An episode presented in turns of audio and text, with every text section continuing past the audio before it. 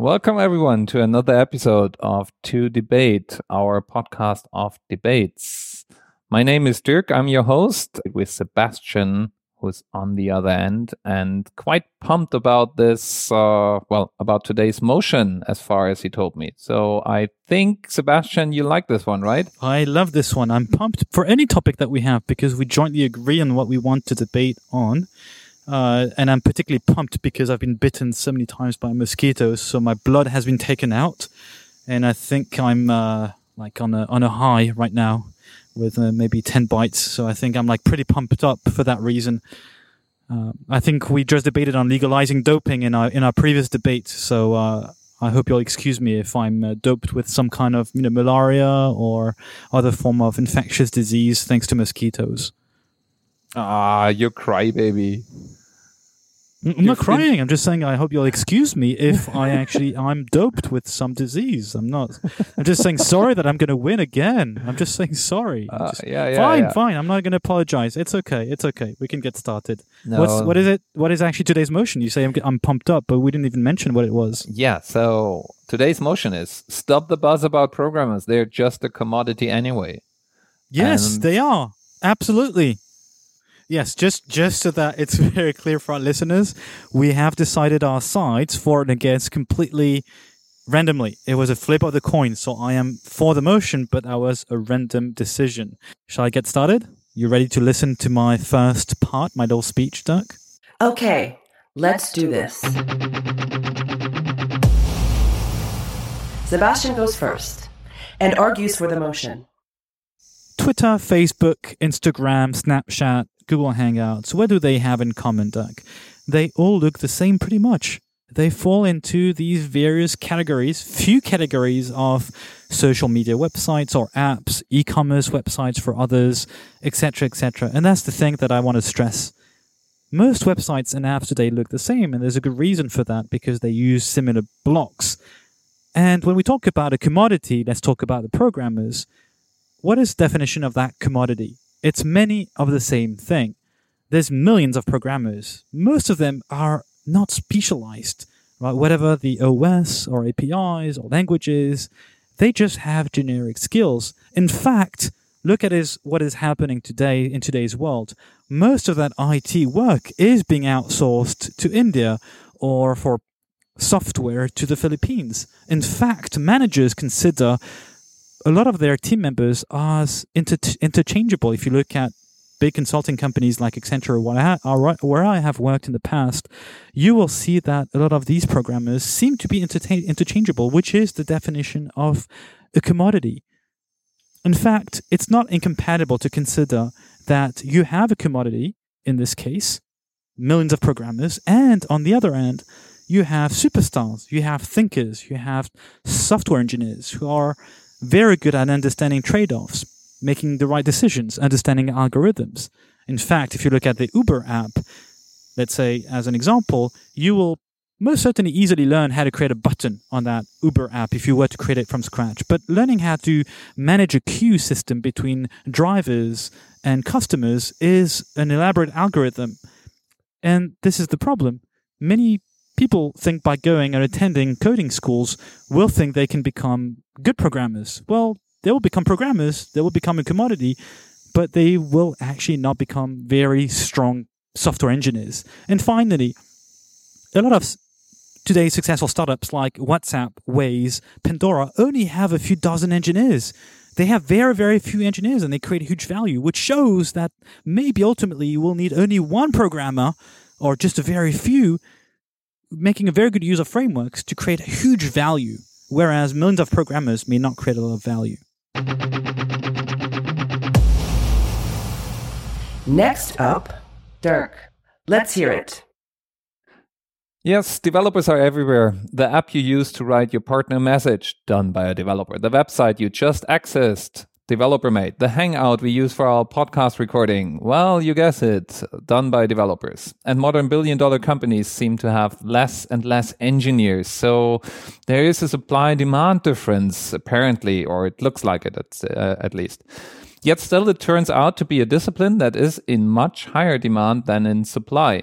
Especially the programmers that re- uh, that really are able to seize uncharted territory are very rare, and that is proven over and over. 2012, for instance, Microsoft put forward a report stating that until 2020, we'll be short of one million software developers, and the situation hasn't changed since. That report has been disputed, to be fair, and debated. So a lot of people are making arguments to the contrary but in fact, reality seemed to prove it right.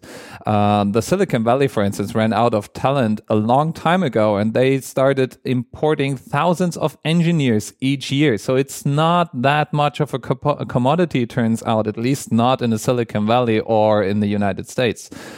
Um, the main reason is this engineer is not equal engineer. Saying that programmers are a commodity is like saying scientists are a commodity or um, professional NASCAR drivers are a commodity. It's not that simple. There is a spectrum. There are disciplines that are in high supply and others that are in high demand.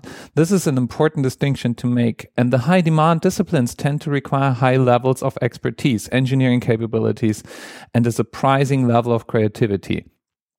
Also, software engineering, it turns out, is surprisingly resistant against automation. Uh, software engineers win more and more scales. Things are easier and easier to build, and yet there are always uh, uncharted territories they have to just start developing on and where we need them. We, we shouldn't stop the buzz about programmer, and they're not a commodity. And now on to Sebastian. Let's hear his rebuttal. To our listeners who work in IT, let me ask you this question Do you feel you're paid enough? Yes, I know the answer. You think you're not paid enough. And that's for a reason. And by the way, sorry to tell you the news, but over the next few decades, I am worried that most of you will see your salary decrease over time because there's less and less differentiation between programmers and there's more supply, as you're pointing out. There's more and more encouragement for people to be in IT. But I will finish my three minutes with that major risk that I see. But before that, let me show why it is actually desirable and not pejorative to consider programmers to be a commodity. It is desirable because it reduces the cost. It also reduces the difficulty by which it makes for people to learn programming. If it were so difficult, why would there be so many people in that field? Why are we creating languages which are very easy to get started with? Why is it that people who have never had an engineering background are actually capable of coding? And there's numerous, numerous examples around me.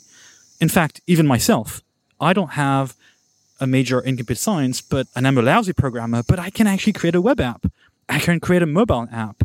I've done tons of backend stuff, which are very useful for my little use cases, but I'm a lousy programmer. So this is the point. It is a commodity because anyone can get started with it. In fact, why are you so scared of calling this a commodity? If you're scared, um, and this is to everyone who listens here, and I'm sorry to be very blunt, it's because you do not stand out. You do not stand out if you're scared to be called a commodity. In fact, I remember very vividly PowerPoint in two, 2003. It was a brand new version of PowerPoint. And I, become, I became scared back then. I thought, before 2003, I was a PowerPoint expert. And I thought, with a brand new version of PowerPoint, which looks pretty much like today's version, I thought everyone would become a master in presentation creation. And guess what happened? nobody improved their skills because it's not just about the software, it's the skills behind it. Let me take an analogy. Chocolate. Is chocolate a commodity, Doug? I think you'll agree that it is. Do you think that there is different kind there are different kinds of chocolate? Yes, there are different kinds, and some of them are pretty rare, and some of them are better than the rest, than the mass chocolate that you can see in supermarkets. So yes, just like with programmers, it is a commodity, but that does not exclude the fact that you have very good superstars. But here's the major risk.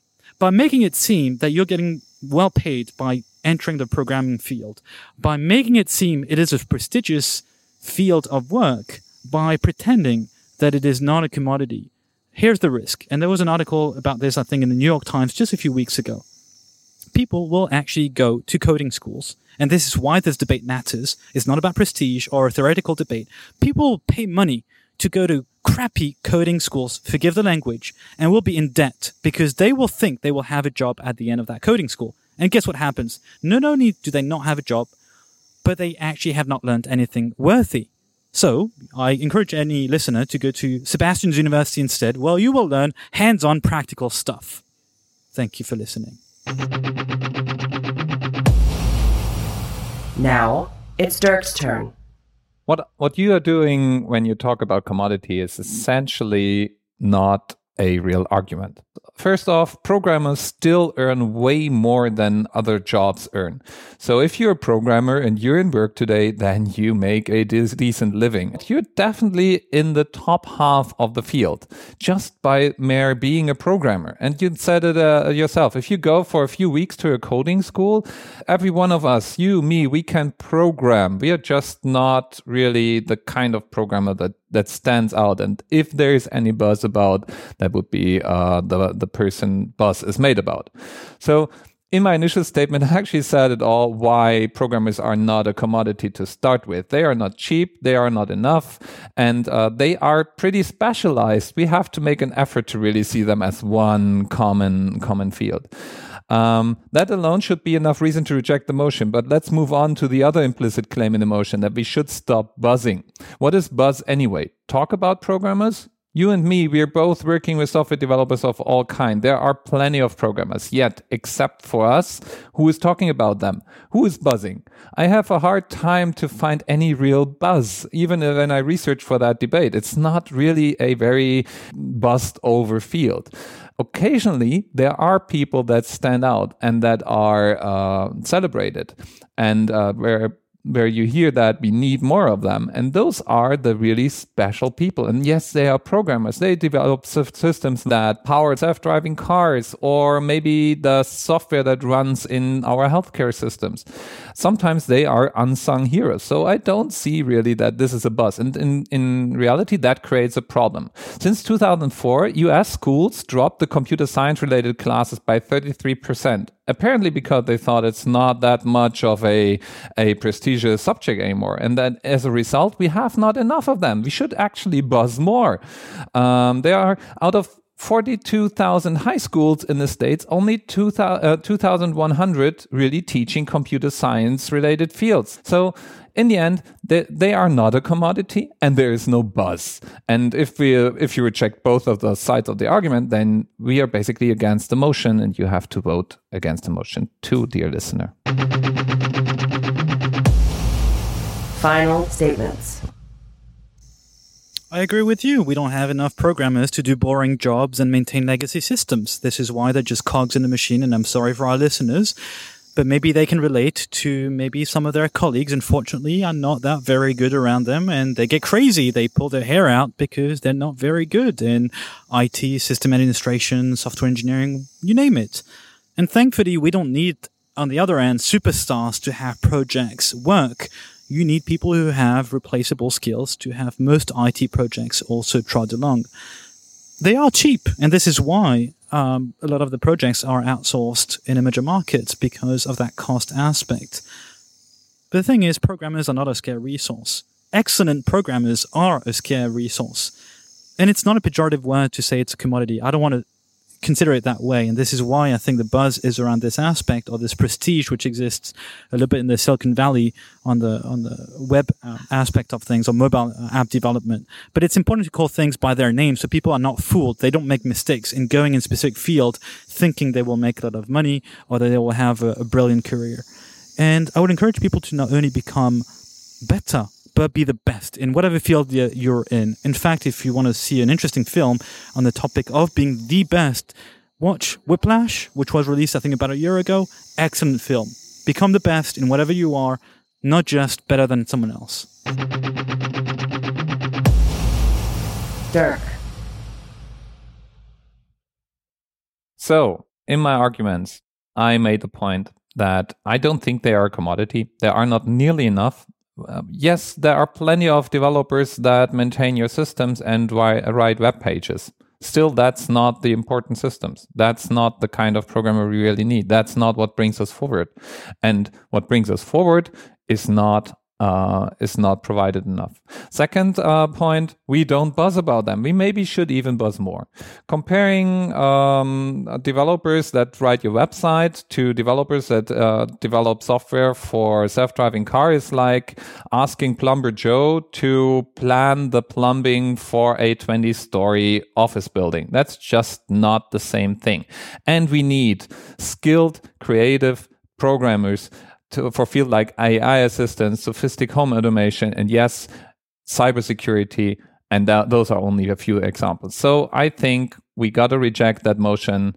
Um, there is not enough buzz, and they are not a commodity.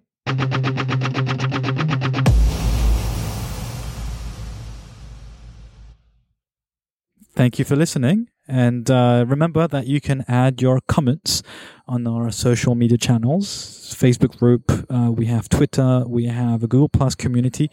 Don't forget to vote. Also, if you are convinced by Dirk or by myself, you can click on this thumbs up, thumbs down icon on our website, todebate.net, and we will analyze how votes have shifted so thanks again for listening. Thank you, Dirk, for today's debate. It was again quite fun, very fun, not just quite fun. And uh, stay tuned for our next uh, debate. Uh, thanks, Sebastian. It was awesome.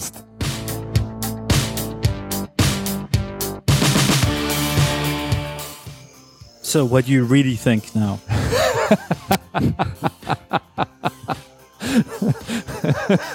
come on, come on. Uh, if, no, if, you no. ha- if you gotta ask me that, then I did a good job in, in arguing my case.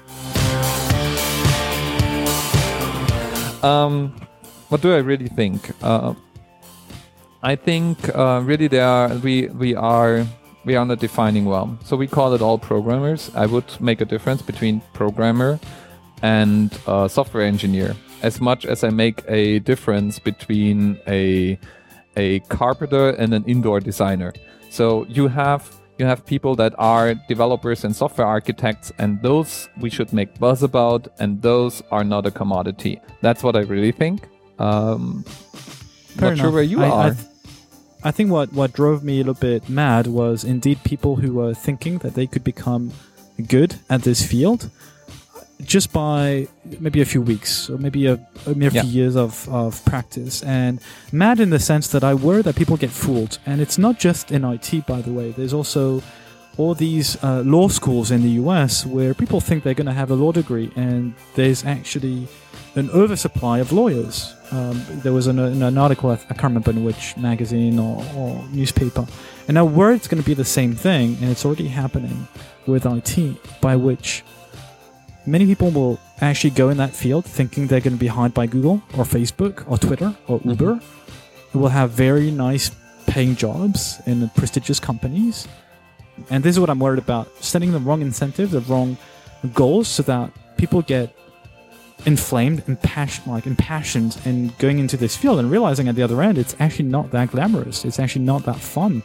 Or it's many years of practice to become someone who really stands out and this is why I was making this mm. cry at the end, which is a very serious, honest cry for people to get to be to be not only better at what they do, but really become the best. That should be people's motivation, not just oh, I'm going to be an IT programmer. Sorry, that was a yeah. very long, twisted digression, no, no. and I don't know how I came back to my conclusion.